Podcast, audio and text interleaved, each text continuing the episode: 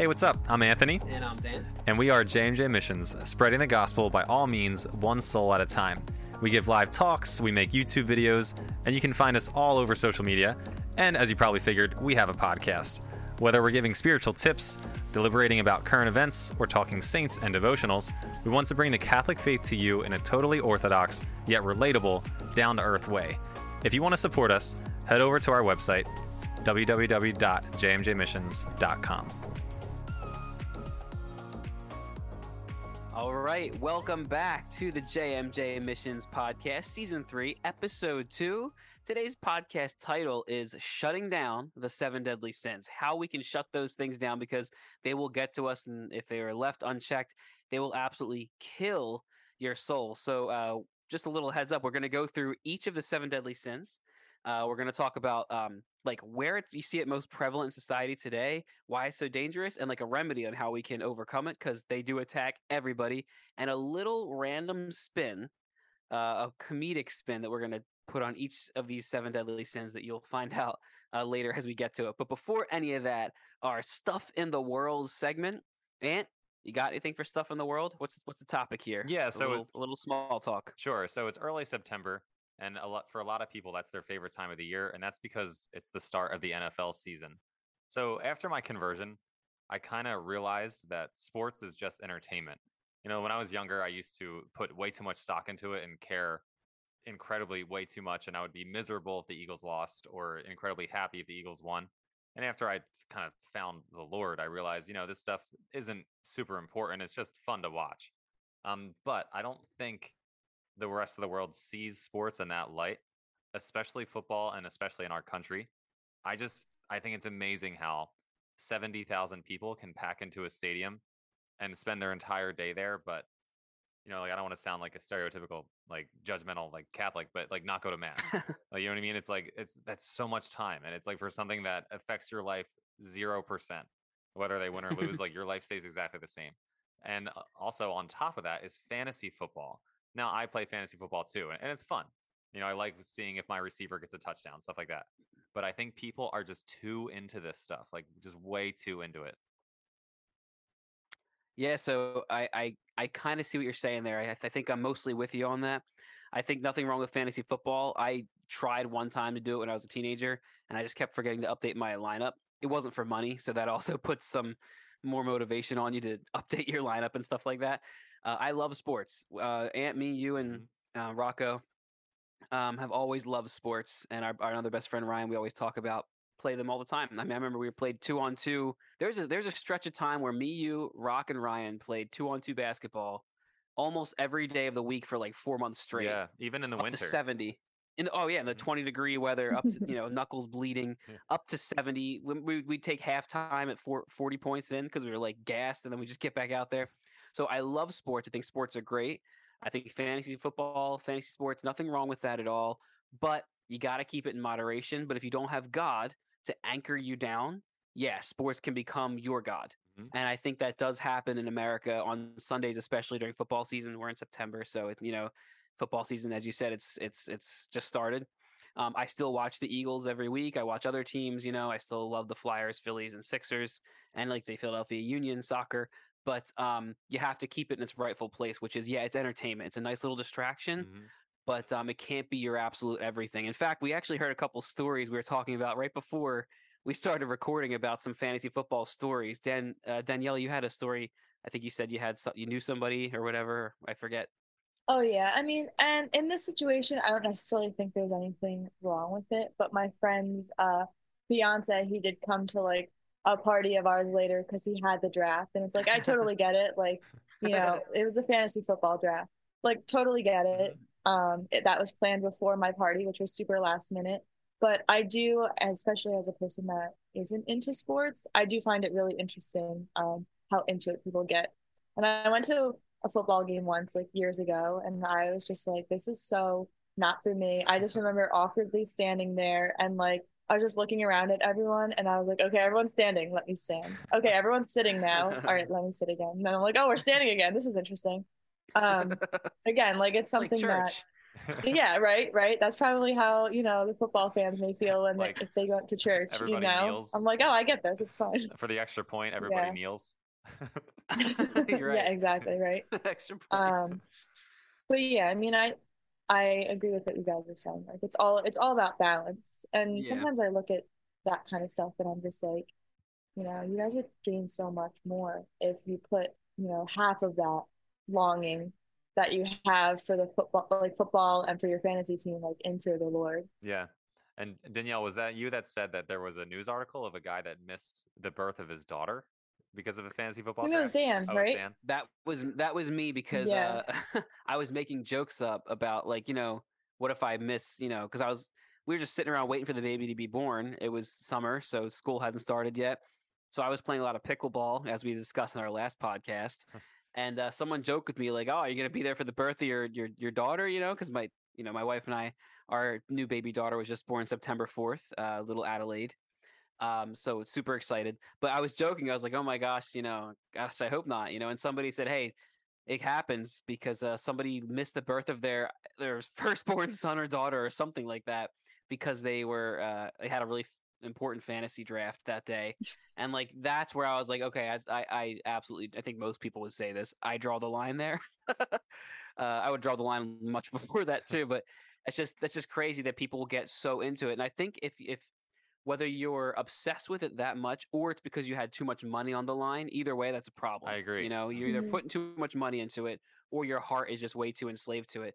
And you know what's weird though, Ant? Like as you said, before our conversions, I mean, I was 19, you were 20 when we had our conversion experiences. Um, like, if you don't have God, you're, you're just so desperate for things to look forward to. So, in a sense, you can't really eh, judge people on it because I get it. I, I- I get that before I had God, I didn't have, I had, I looked forward to sports or whatever, video games, you know, whatever it was, Friday night parties, whatever, way too much because I was so desperate for something to look forward to.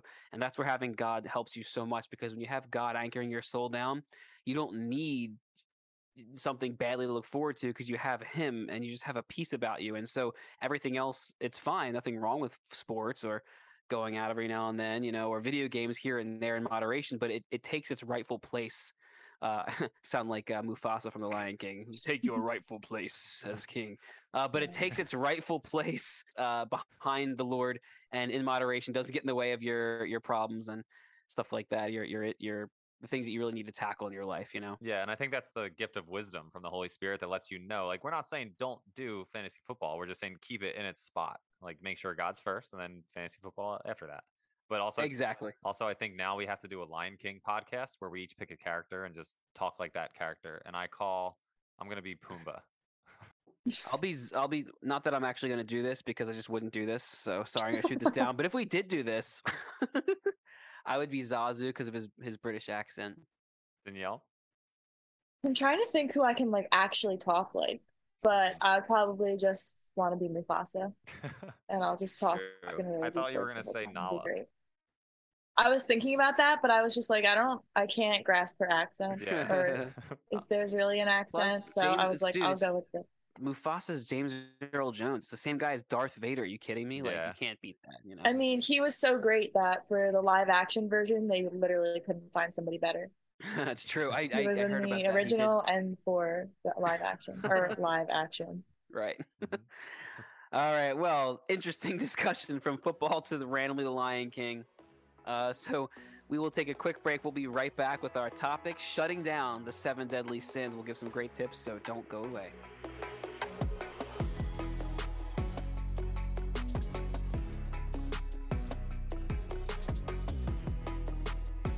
All right, we are back with our topic shutting down the seven deadly sins. Now, for centuries upon centuries, the church has delineated seven specific sins that will really get you. They will get you good if you are not paying attention to them.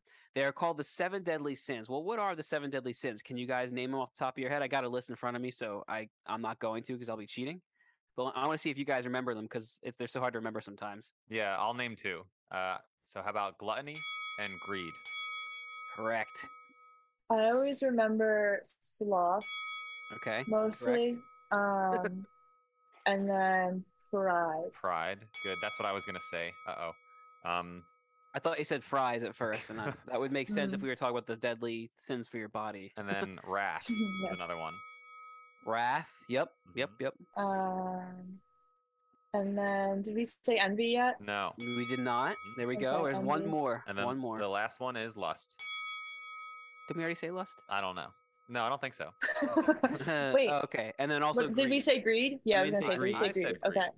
Oh, you said greed. All right. We're Uh, So We're you know, having the a hard people time, guys. listening, the people listening to this podcast later will really know if you said greed or not because they can they can skip back. I you know if I was listen, if I was a listener, I would never take the time to actually hit the little thirty second Rewind. back button. But those deadly sins: sloth, greed, lust, gluttony, envy, anger slash wrath, and pride. Now, does anybody know why they are called the deadly sins? Why do they have that specific nickname? I don't know the official. They official. actually also called the capital sins. You Mm-hmm. can call the capital sins or the deadly sins. I don't know the official reason, but I do know that they can be hard to shake. Like if you struggle with one of them, they're they're not easy to to kick out. Right. Mm-hmm. Danielle, you got any thoughts on that? Um, no, Why- why I they're actually don't know why they're I don't know why they're called the deadly sins, but um I definitely agree with what Ant just said that like these are these seem like things that when people really get into them, like they can't they're they're the hardest to like come back from. Does it have anything to do with the wages of sin being death? And these are like kind of some root sins. Um, that would make total sense, but I asked that question you guys. I have no idea why they're Oh. called the seven deadly sins. I was seeing if you guys I, I was just seeing if you guys knew, although I have a guess. I think number one, yes, they are really hard to shake. But number two, um, my my guess is, and I'm, I'm sure this probably has something to do with it. Not sure if it's the main reason, but um, they can slip into your heart and mind without you realizing it. We tend to think of sins as like hard, concrete actions that you do. Like, oh, I punched you in the face for no reason, therefore I sinned. Like, yes, that's definitely a sin. Or like, oh, I, you know, smoked weed, you know, you know, for for a week straight, just to because I was bored. Yeah, like it's something you did, and that's a sin. Um, but like the seven deadly sins, those things like can creep in. They they can almost be like feelings almost rather than just hard outward external actions. So they can creep into your heart and mind without you realizing it because you're not think you probably could think to yourself, "Oh, I'm fine. I haven't done anything," you know. But as, as we know, if, if there's anger in your heart, you struggle with anger, whether you acted upon it or not, whether you punch somebody in the face or not. You know, you still have anger in your heart, and it will bring you down. Um, maybe you didn't actually cheat on your husband or wife, but if you struggle with lust in your mind, you still do struggle with lust. There's something attacking you from the inside. So it's almost like they can sneak in there covertly and get you without you realizing it. And I think that's why they're so deadly. They can they can sneak in so easily. Um, so and then many times when you struggle with these sins, uh, outward external actions do end up happening. So maybe you struggle with uh, with lust for a long period of time, and then eventually you do act out when it gets the best of you, and you cheat on your husband or wife or something, or you struggle with pride uh, for a long period of time, and then eventually you flip out at somebody, you know, because they gave you a, a routine criticism that you needed. You know what I mean? Um, so they actually end up more often than not um, causing outward actions, outward sins in the end. So let's take them uh, sin by sin. We're going to go through where they are most prevalent in society. Like where do you where do you think you see it the most today? Uh, why that specific sin is so dangerous, and also the remedy for it, and uh, our twist, our little comedic twist. Now, Anthony loves conspiracy theories. He's obsessed with conspiracy theories. He's always talking about them. I usually roll my eyes and just make him feel stupid for that, which I probably shouldn't do. That's probably pride on my part. There you go. but Messed up. right. But one of these conspiracy theories, I don't know if you can call it a conspiracy theory. Ant, want to talk about it? Yeah, sure. It's that the the TV show SpongeBob that the characters are based off of the seven deadly sins.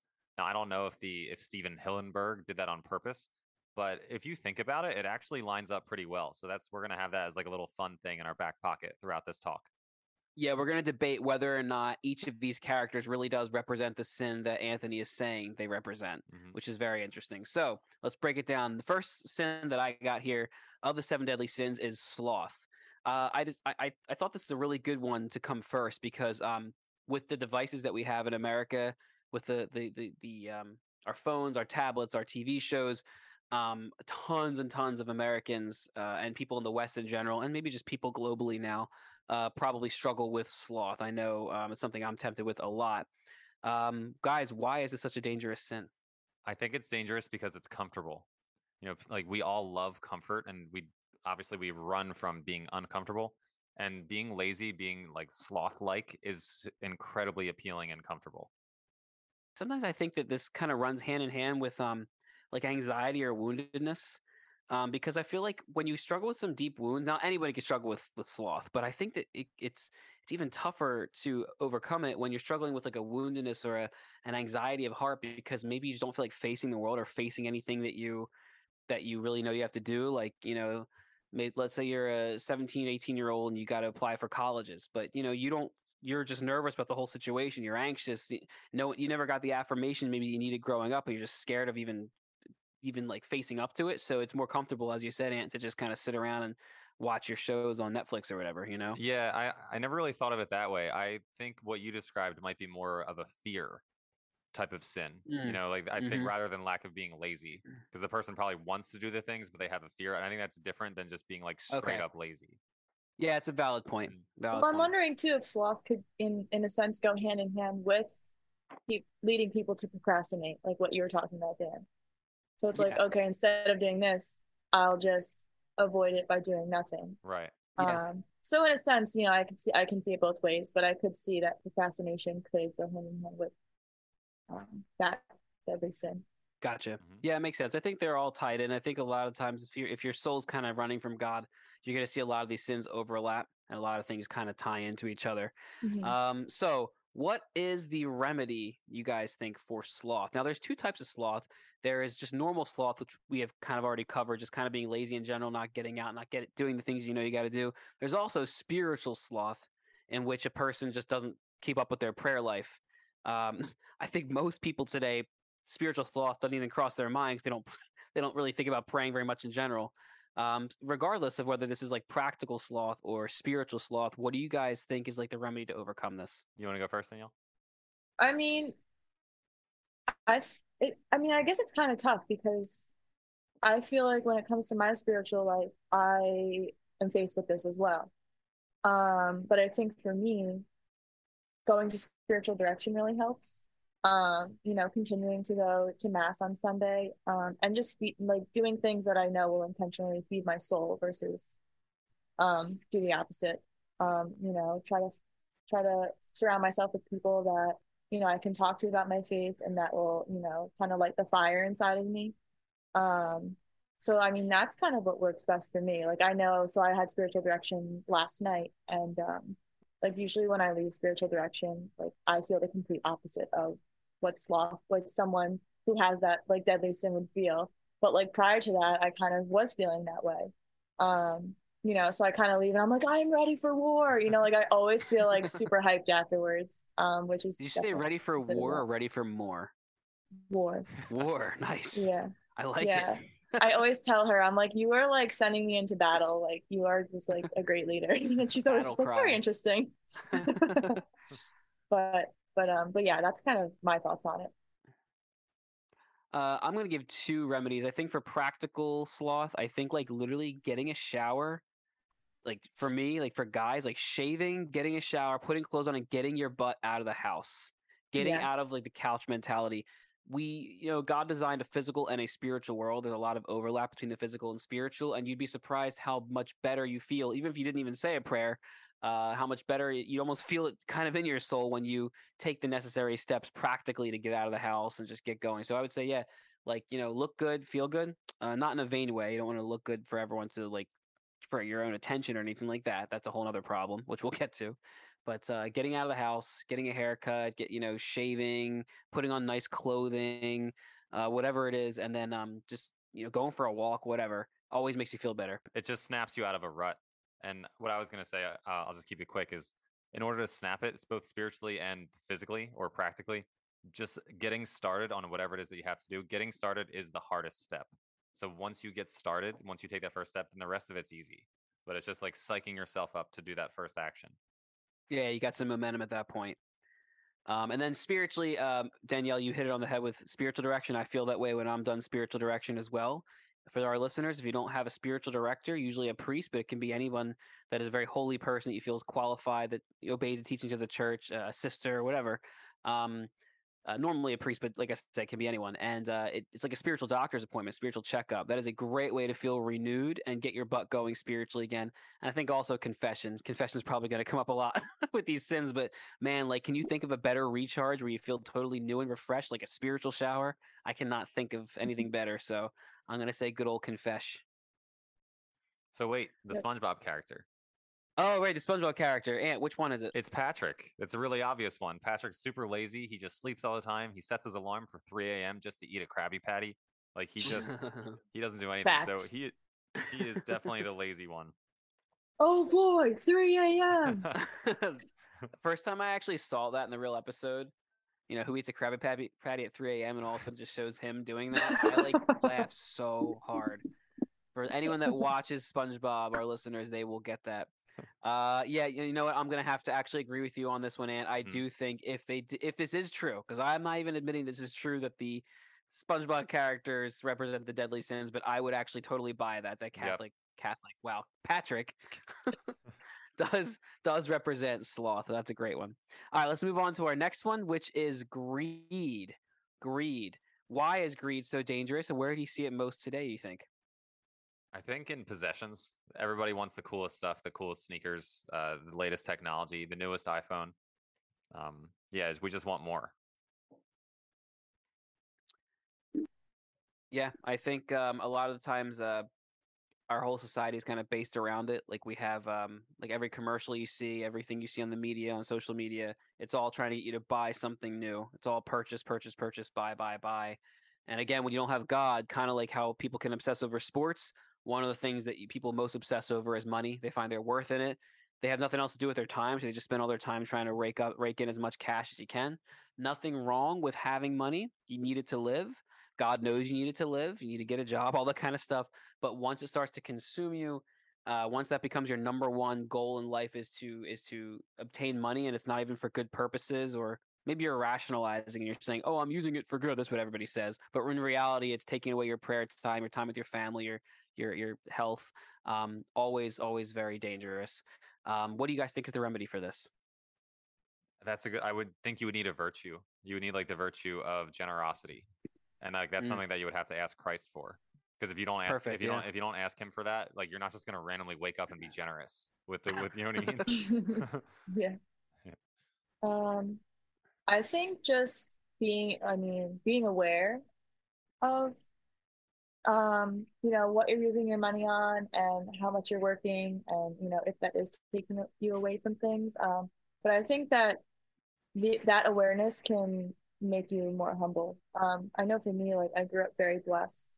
Um, and I've found myself in certain situations being like, oh, I want more, or I want to do more. I want to have like a really fun party or this or that. And I'm, or like, you know, I used to get a lot of gifts at Christmas because, you know, I have a half brother, but like, you know, I was the main child in the house. So like growing up, I got to a point where I was like, all right, I need to humble myself and like accept and ask for less and accept less and and realize, you know, that's not what it's about.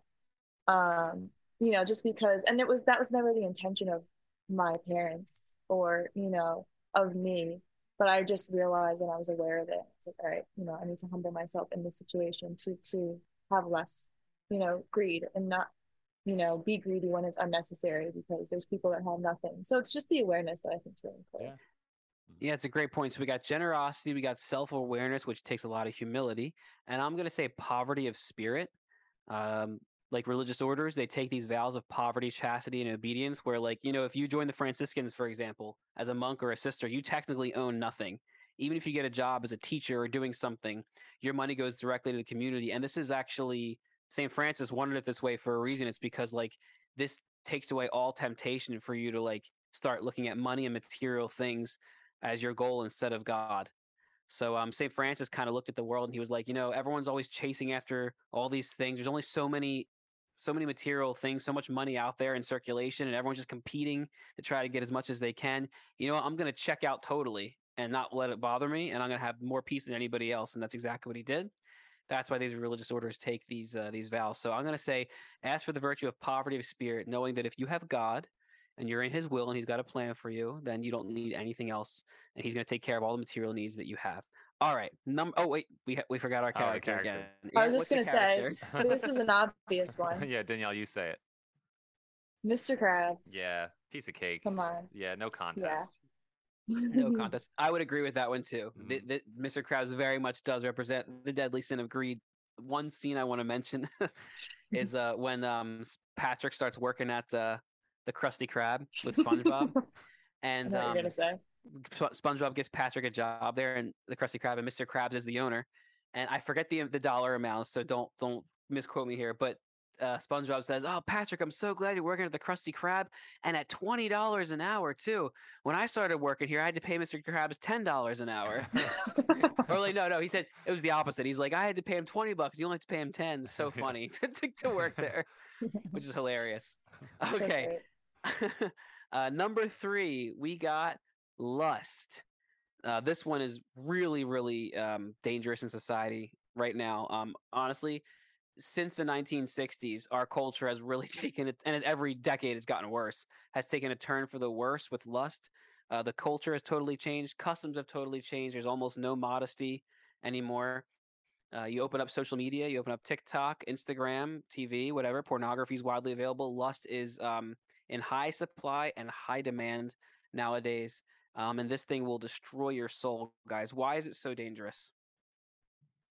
I think just because it's like Dan, like you said, like it's easily accessible. Like you turn on the TV and like you just see, or even just on social media. It's like the stuff that gets promoted is stuff that's like not the most pure and, and not the most modest. So it's like always right there, like at your fingertips. Yeah. hmm Yeah, no, I definitely agree with you. I think that it's just so in your face and it's just everywhere. So, you know, why wouldn't people have that issue if it's just, you know, around us so often? I mean, even from TV shows, like I know that I'm very cautious on the shows that I watch, um, because there's, you know, certain shows they just have like these long scenes that aren't necessary. And like all of my friends know, like if I start asking um about a show to watch, they'll be like, This show is not too sexy for you. And I'm like, Okay, thank you. So like they know. But like it's important to be intentional with that because some shows it's like too much now and it's you know, it's like you can get the point across without showing an entire scene. I agree. Right. Um or without having people dress or women or people dress a certain type of way. You know, you can get your point across in other ways. Um, yeah, honestly, on that note, like you said, there are so many great shows and great movies out there that have completely unnecessary like sexual scenes or like impure scenes that just like they don't need to be in there at all. Mhm. Um, otherwise, great movies that it's like, why did you, yeah, you really have to include that in there? It's like totally pointless. It's almost like the movie makers are afraid to be to be seen as prudes or something like that. You know, oh, we got to Yeah. put a sex scene in there, or else it's not a real movie. Like, like who the heck decided on that? you know what I mean? Yeah. Like that's like like no, you don't. That, that's you don't need to do that at all. You know? Yeah, like You me and my friend the other day, we were watching, uh, we put the movie Bridesmaids on, and like the first scene in that movie is like this entire scene, this Oh, I'm entire gonna go watch that movie right away now. No, I'm kidding. And, but I, I was like, this movie would be so like, it's a great movie, but like literally, they could have done just fine without that whole first scene. yeah. It's so unnecessary. So, um, what's the remedy here, um, for for lust? I think to focus on the humanity of the person rather than what the person looks like, thinking about like, okay, like they're a real person with a soul, like they have joys, like desires, dreams, wishes, like they have real things. Because like Right. lust removes the fact that they're a person. And it just makes you not think about that at all. And also it, it's Right. it's selfish because you think about what you can get. Like you know, it's like a very inwardly focused uh deadly sin. You know, it's interesting. Pope Francis and especially John Paul II before this, John Paul II called it the culture of death. It's like you don't see the humanity and the life, the, the life of the soul of the other person. You're just seeing what you can get out of people. You know, uh, Pope Francis calls it throwaway culture. But you know, pornography, lust, impurity, it really is part of throwaway culture. I'm just gonna see you for what I can get out of you. Do you look good to me or not? And I'm I'm gonna toss you at the end. It totally removes the humanity of a person. John Paul II said the opposite of loving a person isn't necessarily hating them because at least if you hate them you're re- you're seeing you're recognizing they're a human being that could actually cause you pain.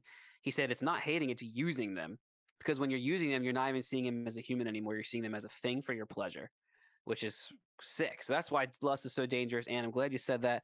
What spongebob character represents lust? Before that, real quick, uh, if lust is a struggle of yours, there's a couple of saints that are like just rock solid to go to. oh i'm sorry yeah we forgot Yeah. to do the remedy i'm Yeah, sorry So I think that would be Saint Joseph. Like Saint Joseph is, is the probably the perfect saint to go to, if if that's a struggle of yours. And do you know any others, Yes. uh, Dan or Danielle? saint maria goretti hmm uh, great saint to go to. You could look up her, her story. Uh, any of the young saints which would have struggled uh, with lust, uh, men and women, but especially it tends to be especially a guy thing, but it could be go both ways. Aloysius Gonzaga. Uh, there are many saints that you could look up that um, can help you with uh, lust, especially the Virgin Mary. And the reason the Virgin Mary is so key here is because she's so pure.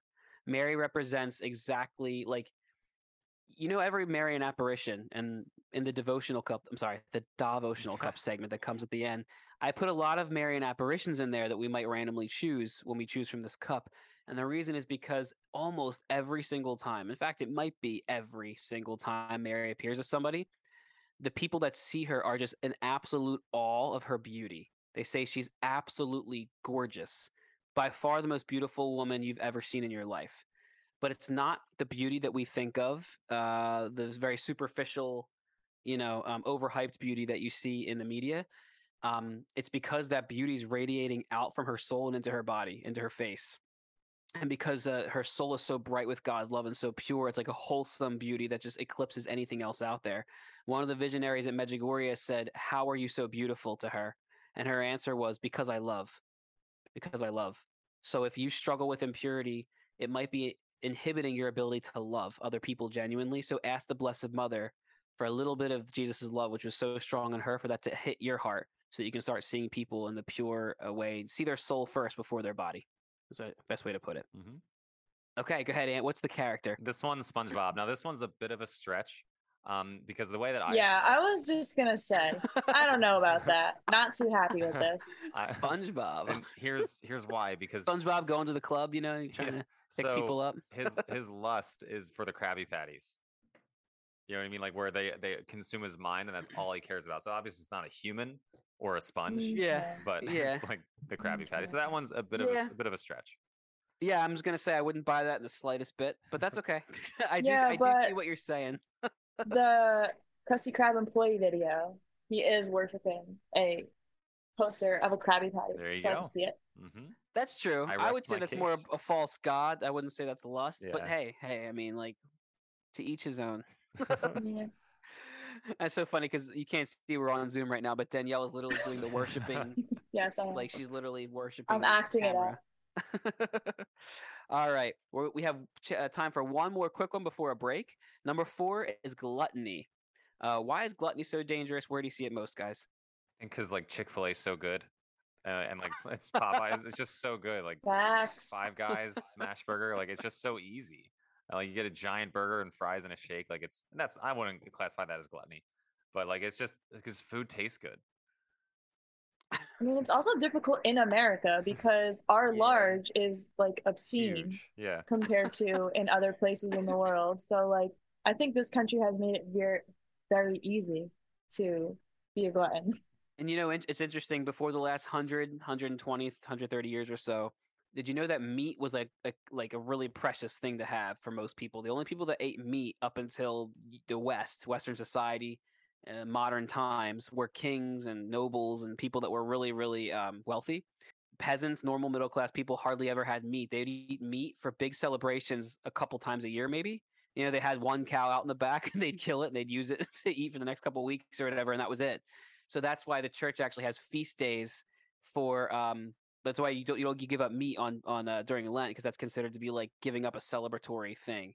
Uh, so uh, we will get back to the um, the the SpongeBob character that is associated with gluttony and the remedy for gluttony in just a second. Don't go away.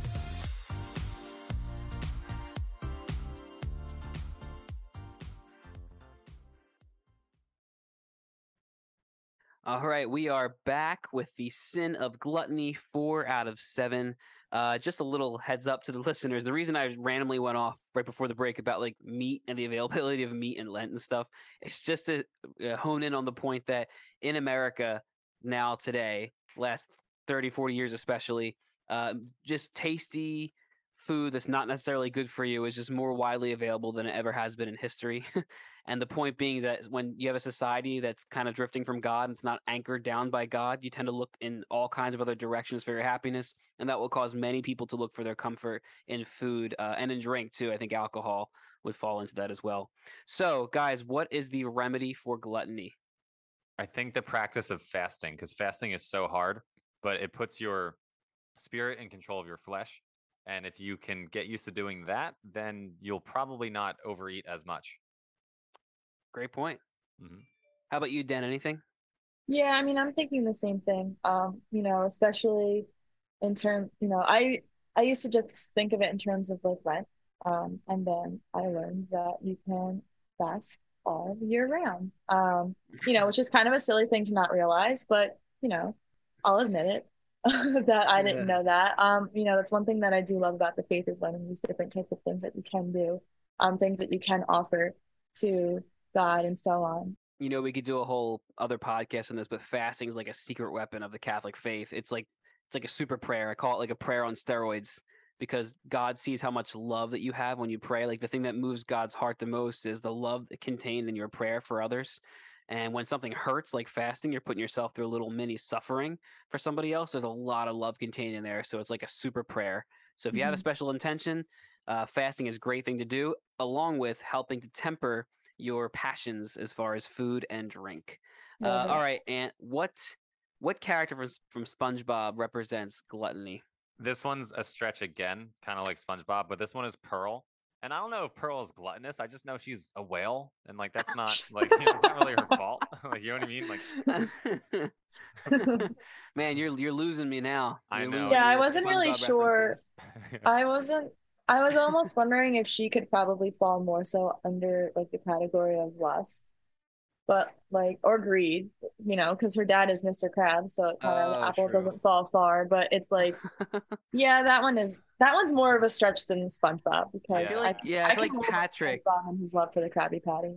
Yeah, I feel like Patrick would definitely definitely represent uh gluttony more than more than Pearl, just because he's always eating stuff. You know that scene where like they both have ice cream bars, and all of a sudden SpongeBob goes, um, "Where's my ice cream bar?" And Patrick's just his whole mouth is just covered with ice cream. So he ate both their ice cream bars and didn't realize it in the one second. And he and he claims up and down he didn't eat it. and He really doesn't think he ate it. Now that is when you're gluttonous. When you're eating things, you don't even realize you've eaten them. right. That's when you I got to al- do a little heart check. I also think of the episode where Squidward tries a Krabby Patty for the first time, and it just like goes to his Oh, hips, yeah. and he's just massive, um, which is just great. One non theological point about that episode is when SpongeBob's like, "Oh, Squidward, you gotta try a Krabby Patty." He's like, "No, no, no." He's like, "But it's good for you." And then Squidward's like, "Oh, that processed stuff? No way." And he goes, "No, no, no. I mean, good for your soul." Oh. yeah. Um, nothing wrong with a little comfort food, but I just would like to theologically say that any kind of Krabby Patties or like I'll say fried red meat, uh, probably not good for your body or your soul.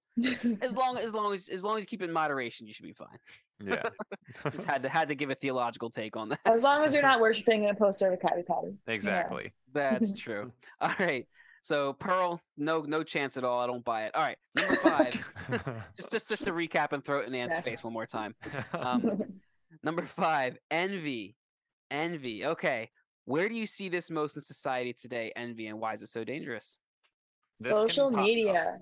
Yep, Sorry, go ahead, Ian. social Sorry. media. I was going to say Um, the same thing. Yeah, I'm in your head, Dan. Um, but yeah, social media for sure because we're scrolling and scrolling and we're looking at what our friends are doing and it looks like, oh wow, they're having a great time. I wish I was having a great time when in reality they may not even be having a great time. We just go out of our way to take pictures of like that highlighted moment or like even if people are miserable, like I notice a lot of times you may go to an event and everyone's just kind of sitting there and then someone whips out their phone and they're just like, oh, blah blah blah for Snapchat and then they film everyone, everyone's like, yeah and they act like you know it's the best and then after that Totally video is fake. taken it's just like Like you're back to know, just I- like chilling. I've noticed that so many times. Like you go out everywhere, and I hate to say this, this is such a teenage girl thing, but this is what happens every time. It's like, oh, let's take like they, they look so bored. Their faces are totally straight faced. They look like they're having the worst day in the world. Then all of a sudden you see them getting a selfie and like do duck faces and like do this like happy like yay pose. And then as you and then as you said, Dan, as soon as the picture's over, they go right back to their straight bored face. Like it's the most fake thing you've ever seen in your life. Yeah. Nothing against that. I mean, we all should smile for pictures. It's better than just like looking like a prison photo. Wait, Um, Dan. Dan, what do they say? What do they say during that pose again? I'm not going to say it again. And you know what? Our listeners can just rewind like they did before to see if you really said greed to hear me say it again. Hopefully they don't do that. A little embarrassing, but it's good to help my pride. You know, help keep that in check. That's a whole other another deadly sin. All right. So anyway, yeah, I think social media. You're right, we, and we are in another age that historically that's unprecedented when it comes to envy. I mean, envy's always been there. People have always been getting jealous of other people. Look at Cain killing Abel. You know, literally the the the, the first ever major sin after Adam and Eve, the first ever murder was because of envy. So it's always been there. But with social media, with likes, with follows and comparisons and stories, people are um, the temptation to envy is much more prevalent, I think, than it ever has been, especially for the youth uh, who are on these things who don't quite know who they are yet. The youth that I deal with constantly. So, what do you guys think is the remedy for this? Gratitude. Also, Ooh, yeah. Thanks. Also, a fun fact about envy is that most sins have a quote unquote upside. Like if you cheat on a test, your upside is that you get a better grade. But envy, um, Dan, I might have learned this from you, but envy is the only sin that does not have an upside. There's I no- have- you, you gain Yeah. nothing from being envious. Where other I've sins, heard you, that. you, you kind of gain something, even though it was a sinful thing. With this, you don't gain anything. Um, so the remedy, I think, is just being grateful for what you have, and you know, keep your keep your like eyes and your heart and your mind on things above, not on what's here. Yeah, you're right, and that's a great point because um, it is something I, I think I have mentioned in the past. Like, you know, sins don't give you real, as you said, you don't actually gain anything from sins, obviously, uh, but they at least make you give you this false sense of feeling good. Envy doesn't even give you a false sense of feeling good. Like, like look at sloth. You know, oh, you get this false sense of oh, I'm just going to sit around and do nothing all day, and that can seem to feel good for a second. Every other capital sin, greed, lust, gluttony, you know, same thing. Like, oh, I'm getting to eat this this Chick Fil A sandwich right now. It tastes so good. You know, it's my fifth one, but it still tastes good. Like, you know, um, envy doesn't feel good at all. You know, even like if Mhm. you're angry at somebody, like, oh, I'm going to get back at them. It'll feel good to get back at them. Envy feels terrible. That's a great point, Ant. Glad you said it. Uh, and what do you think is the remedy? Gratitude, you said? Okay. Yep. All right. Um, I I think it's a good one. I can't think of anything better myself. Thanksgiving's Mhm. coming up in a couple of months, so good way to keep your envy in check is to be thankful. Um, SpongeBob, anything you want to? Oh I'm yeah, ready. which SpongeBob character? Go ahead. I'm ready. Plankton. This one is is very surefire. Like this is Yeah. definitely Plankton. Yeah, Yeah. Plankton is definitely envious. hmm Yep. All his all his attempts to steal the secret formula. So wait, so Danielle, if you had to convert Plankton, what would you say to him? Like you had like an opportunity to sit down with Plankton and like bring him to the Lord, and like rid, Well, rid him of it would sin. start with the Krabby Patty secret recipe. you would give it to him. I wouldn't give it to him, but that would kind of be, I would use that in in a sense to to uh, maybe get him to listen, and then Right. we'd go from there. But the thing is, is that if you look at the fun episode where SpongeBob becomes Plankton's friend, he really does want friends, and so you know, like I think that in that moment, if Spon like let's pretend that was SpongeBob in that moment, he could have been converted in that You're right. episode. You know, he might have said F stands for fire, but we could switch it over. Maybe he meant fire, you know, fire, to be on of fire for the faith. Yep. U is for uranium bombs, he says. Yes. um, And N is for no survival, so I don't know about that one, but Honestly, Dan, that's actually really funny that you mentioned that he wanted a friend because I was going to say for my remedy for uh, envy, a lot of it is community. Because when you have a supportive group of people around you, that's what the church is for, for example. Like a young adult group that myself and Anthony and Rocco joined that really changed our lives, some really awesome down to earth people. When you have community surrounding you, a loving family, loving friends, you get the sense that you don't really need much else uh, Mhm. and it can really really tamper down your envy and then also prayer because prayer always brings peace and when you have god in your soul you have peace and you get the feeling that like oh i don't really need much i have the lord so envy kind of just falls by the wayside number six uh i personally this is just my opinion i feel this is the second most deadliest sin for somebody's soul and that is anger or wrath. And I would kind of include unforgiveness in that. Unforgiveness.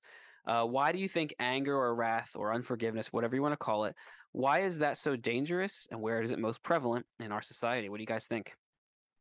I think it, a lot of times it comes from pain. Like people aren't generally angry for like out of nowhere. Like Yeah. as their first instinct, it comes from being hurt in some way, in some form, and then that generates the anger.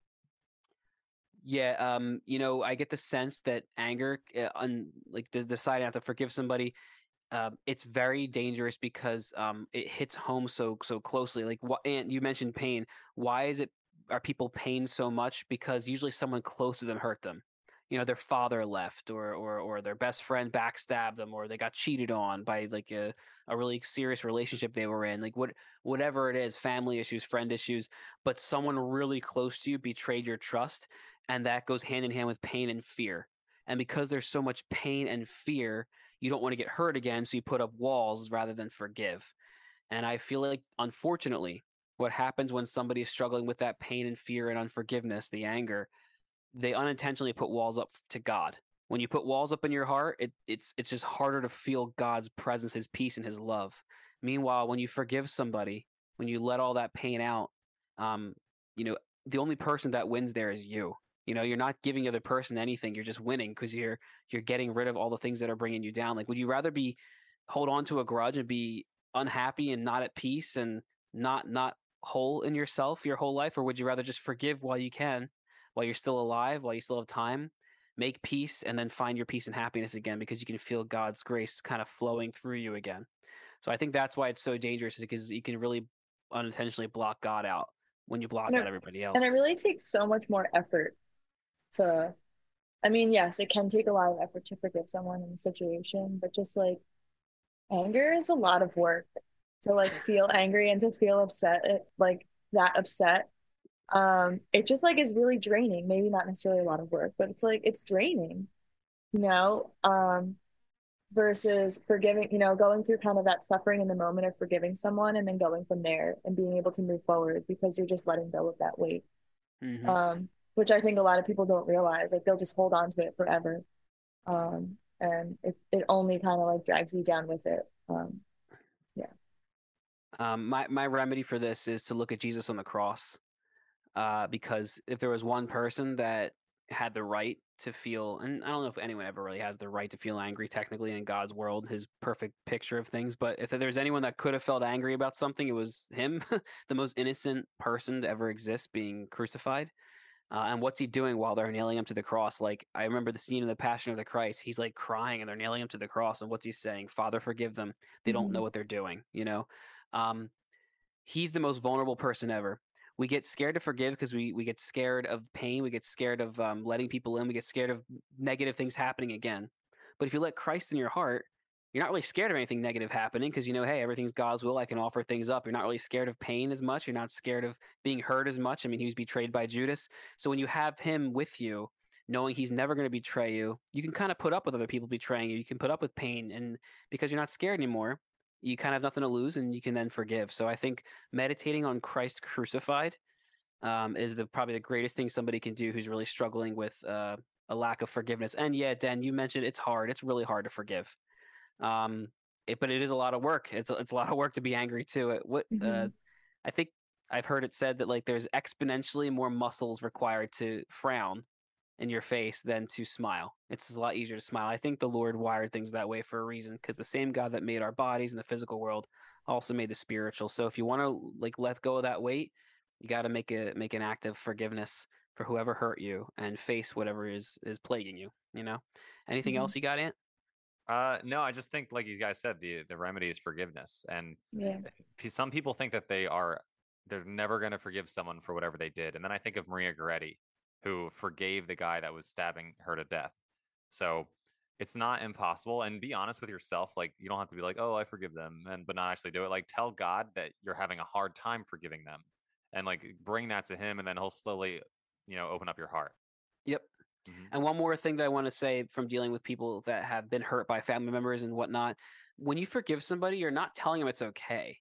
You're not saying like if someone punches you in the face, when you forgive them, you're not saying, "Oh, go ahead, punch me again. It's totally fine. You're right." No, no, no. Like they're wrong. You you have to acknowledge that they did something wrong to forgive them. But what you're doing is you're saying, "I'm not going to let this take me down. I'm going to feel sorry for you and pray for you rather than hate you."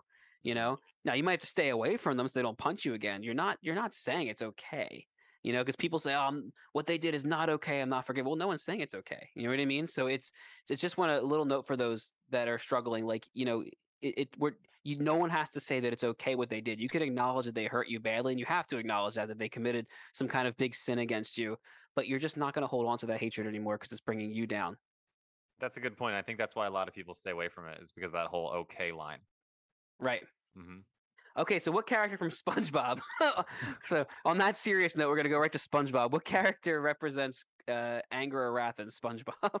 This would be Squidward. And I think this one's not as strong as the strongest ones, but it's not as weak as the weak ones.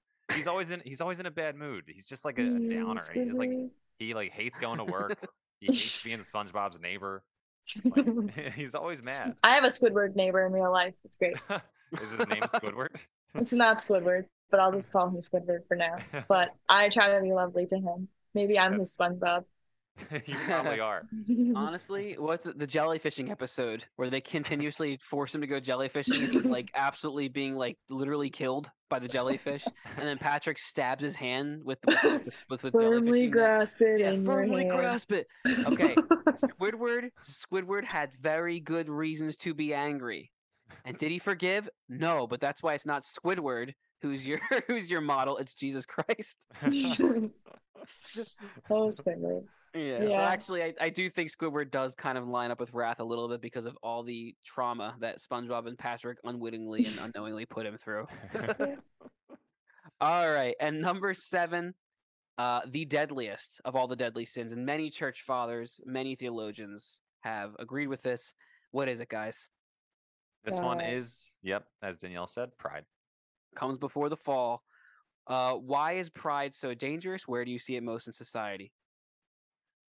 Uh, Dan, when you said you co- comes before the fall, I'm thinking the season. My brain is like totally in fall mode, so don't mind Well, me over fall here. now, almost fall. Um, the reason for that pride is the the greatest and deadliest sin is because there's a little bit of pride in every single sin that you commit. Every one of the other deadly sins we've talked about sloth, greed, lust, gluttony, envy, and anger you have to have some pride in you to commit it. Because what you're saying when you commit any sin, any sin, is God, I don't want you. I know better. I know it's going to make me happy. I need X, Y, and Z to be happy. What you've outlined for my happiness is not good enough. And having you as my father, having you as my savior, having your spirit in my heart, having your saints as my guides and Mary as my mom, that's not good enough for me. Having the Eucharist, your body, blood, soul, and divinity, having your forgiveness, no, no, no. That's not good enough for me. I need what I need, and I'm going to decide what's right and wrong. And so there's at least a little bit of pride, whether it's conscious or subconscious, in every single sin that we commit, including the other six deadly sins. So it is the source of all sin. Adam and Eve, uh, pr- when we say pride comes before the fall, it's because they thought they knew better from God. That's why they ate the, Mhm. the fruit, and that's why they fell. So pride is what caused uh, original sin to enter the human race to begin with. Uh, where do you guys think you see it most in society? I mean, I you kind of see it all over, but I think it it really shows its head when people are unwilling to apologize for no matter what it Nice. is that they did. Like it, I, there's sometimes for people it's like incredibly difficult to admit their wrongdoings, and I'm not gonna act like I'm perfect in that, but I, I think that's literally pride. Like if you have Yeah. an inab- inability to say like to look at someone and be like, "My bad, I shouldn't have done that." That's a that's pride like in its fullest.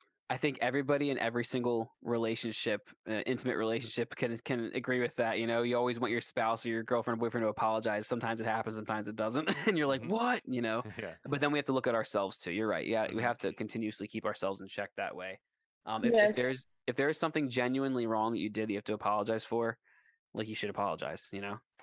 Yeah, I mean, I think there's a big lack of accountability for oneself nowadays. So, um, I think that that's huge like, to to look at it that way to just, you know, look back at moments and be like, all right, I probably should apologize for this. But even when someone's apologizing to you, sometimes in that situation, it's like, all right, let me look at myself too and see what, you know, why that person got to that point with me. You know, and and sometimes that both people aren't in the wrong necessarily, but still you know, there there's a there's a lack of that. There's you know, everyone's just it's just about them. Um, and they're not thinking about others. And you know, there's there's less apologizing nowadays, if you know, Yeah. if there's any. Yeah. Um, so Um, I I think of also cancel culture. There's so much pride in cancel culture with all these people that are trying to be woke, like that'll just absolutely obliterate someone for a mistake they made as if they're perfect. You know, almost all, all these embarrassing mistakes people like, like. Like, let me give you an example. Uh, the the fa- infamous Oscar slap by Will Smith. Okay, that was a horrible thing to do. Like, that was like really embarrassing and terrible. And I'm not condoning what Will Smith did at all.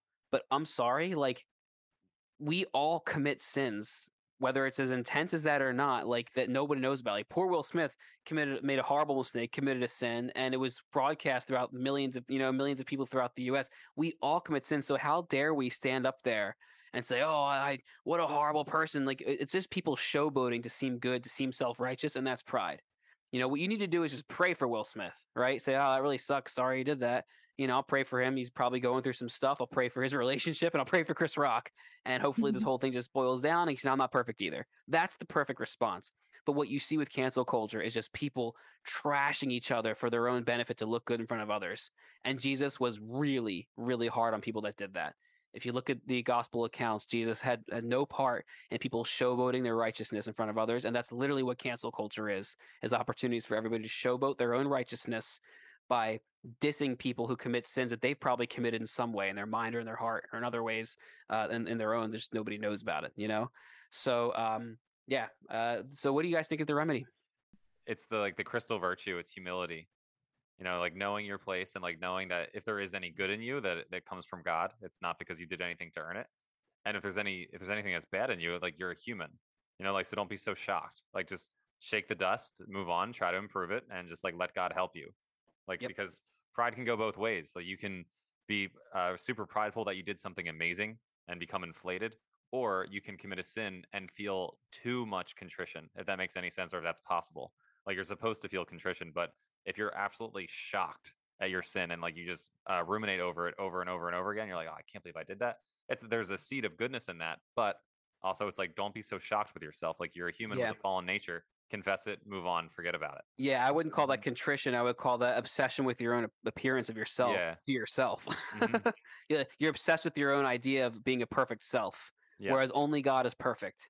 So yeah, you're absolutely right, and that's a great point. Scrupulosity, there's even some pride there, um, right? So uh, I, again, I think it's so freeing to know that Jesus was the perfect one.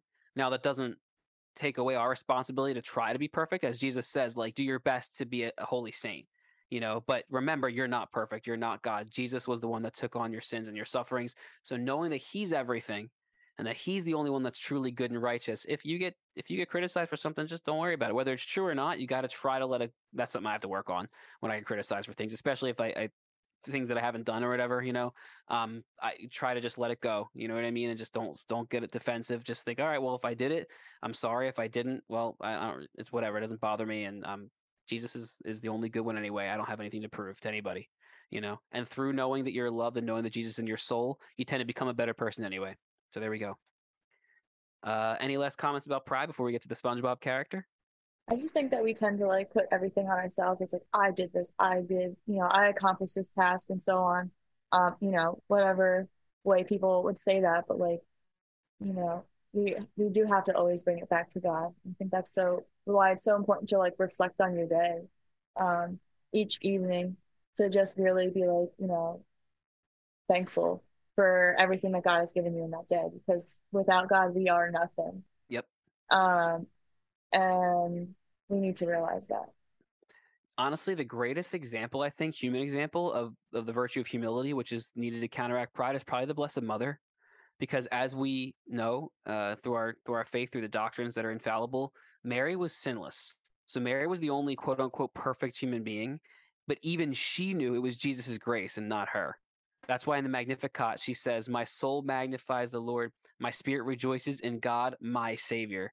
Even though she was perfect, she still needed to call Jesus her Savior because our teaching says that Jesus went back in time. His what he did on the cross, like like the merits that he gave us by dying for us, his blood, it like went back in time and made her perfect. So even she knew being pretty much well, perfect by all human standards, it wasn't even her; it was Jesus. So if she could be completely humble about her status in life and not think she's better than, better than anybody, and call Jesus her savior and just thank God twenty four seven, then we, I mean, what's our excuse? You know what I mean? We are imperfect, and and it's gonna we're we're gonna sin. It's gonna we're gonna mess up. It's our job to limit it and not take ourselves so seriously. Let Jesus forgive us and just try to be a saint as best we can.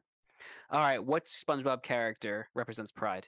This one is Sandy, and I would put this in the middle of the pack because she's really pride or proud of Texas. is it is it a capital sin to be proud of Texas? I t- maybe yeah, Taylor- because then all of Texas is as, is at fault right now. Yeah, is all of Texas going to hell? Oh man, we would have to we ask, just lost so many listeners. we got to ask Taylor from Forte Catholic. We got to ask him that same Sure. question. Taylor, because you're from Texas, are you going to hell? Because that's where Sandy was from, and she's apparently prideful. Well, I think Um, that she like everything she does, she tries to be the best. Like there's that whole episode where she's trying to do everything better than, you know, every other SpongeBob character. Um, from when she like, you know, takes off her suit and is trying to hold her breath longer underwater to like all the different things that she was doing. So she was just trying to be the best, trying to be the best, like putting all of that on herself. Um, you know, until she realized that she couldn't. Uh, I yeah, like come the- on. s- I like the episode when she's hibernating and SpongeBob and Patrick are just freezing cold, and like they and they rip like like Patrick rips like one hair, or no, SpongeBob rips one hair off of her, and Patrick says, "SpongeBob, I'm a big man. I need more." And he just picks it. That episode's crazy. Like, come on, Sandy. Like, put your self worth in Christ. You know. Yeah, come on. All right. It's not all uh, about karate. You're right, not the karate. Or you're right, holding your breath. All right. Uh, so uh, that was the seven deadly sins. We're gonna take a really quick break. We've gone way over time, but that's okay. Holy Spirit, whatever He wants is what's gonna happen. So we've gone over time on this podcast, but we have a little more coming for you right after this break with the Da Devotional Cup segment. Don't go away.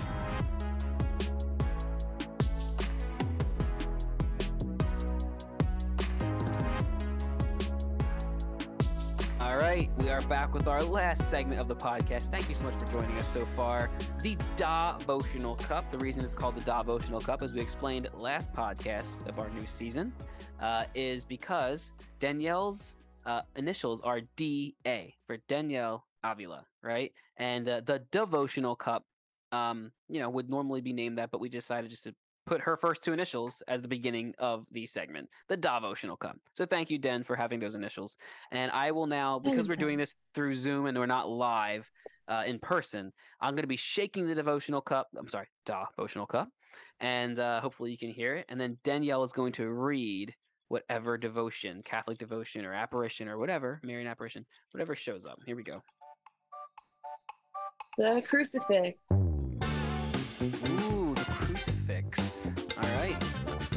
Just have a question. Yes. Are we st- are we still gonna add that fun music sound at the crucifix? Because we do the like bump it a bump like oh, kind of it's sound. well, you didn't hear it, but it's already in there. Yeah. Our, Our listener, our listeners, as far as they know, as far as we know, our listeners have already heard that little. I'm, I'm not getting rid of that song. That's a good little sound. All right, fair enough. Yeah. All right. The Catholic crucifix, a, a specific symbol of Catholicism there. By crucifix, you know, of course, when you hear of a cross, that's just the cross that Jesus was crucified on, uh, a symbol for all Christianity and a beautiful symbol. But a little more specific to the Catholic faith is the crucifix, which, as most of our listeners probably know, uh, includes Jesus hanging there on the cross. Um, the crucifix, I, I want to say sometime in the medieval ages, uh, became the main symbol for Christianity um, and uh, or for for well for Catholicism, which was the only Christian branch for branch for a long time. It's a beautiful, beautiful symbol. Um, why is looking at a crucifix or meditating on a crucifix so powerful, guys? I think it's because it's it's love. Like that's love in in its entirety. You know, that's sacrificial.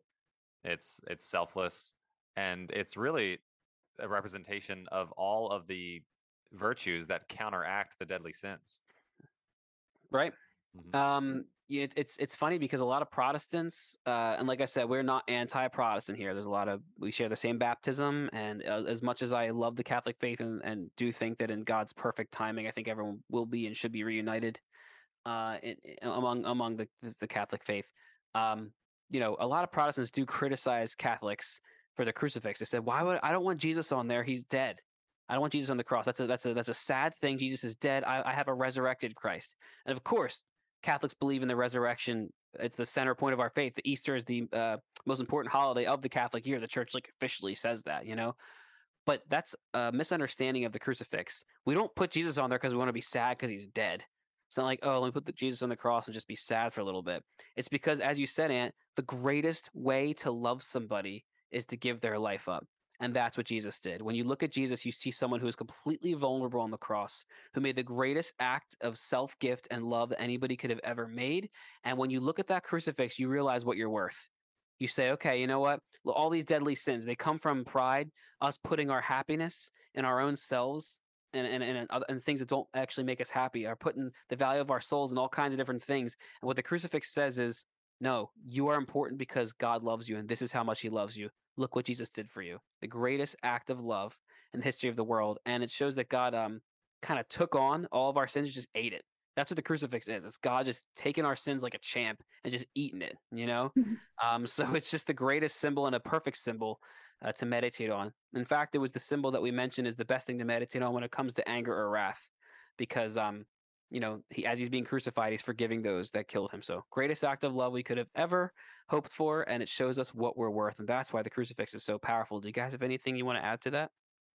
Um, I was just gonna say that, you know, that kind of perfectly sums up this whole podcast because the crucifix is just like you look at all the deadly sins it's the perfect remedy for all of them. Um, so it really sums things up perfectly. It's actually a great symbol of forgiveness too, because what do the deadly sins do? They kill your soul.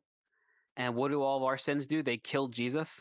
but at the same time, it's not that negative because it's something he wanted us to wanted to go through so that he could show you, hey, look, these sins might kill you, but guess who beat death? I did. And I'm with you. And as long as you have me in your and my grace in your heart, then when you die, you don't really die. So, yeah, the wages of sin is death. We are all born with sin. We are all going to die a physical death because of that.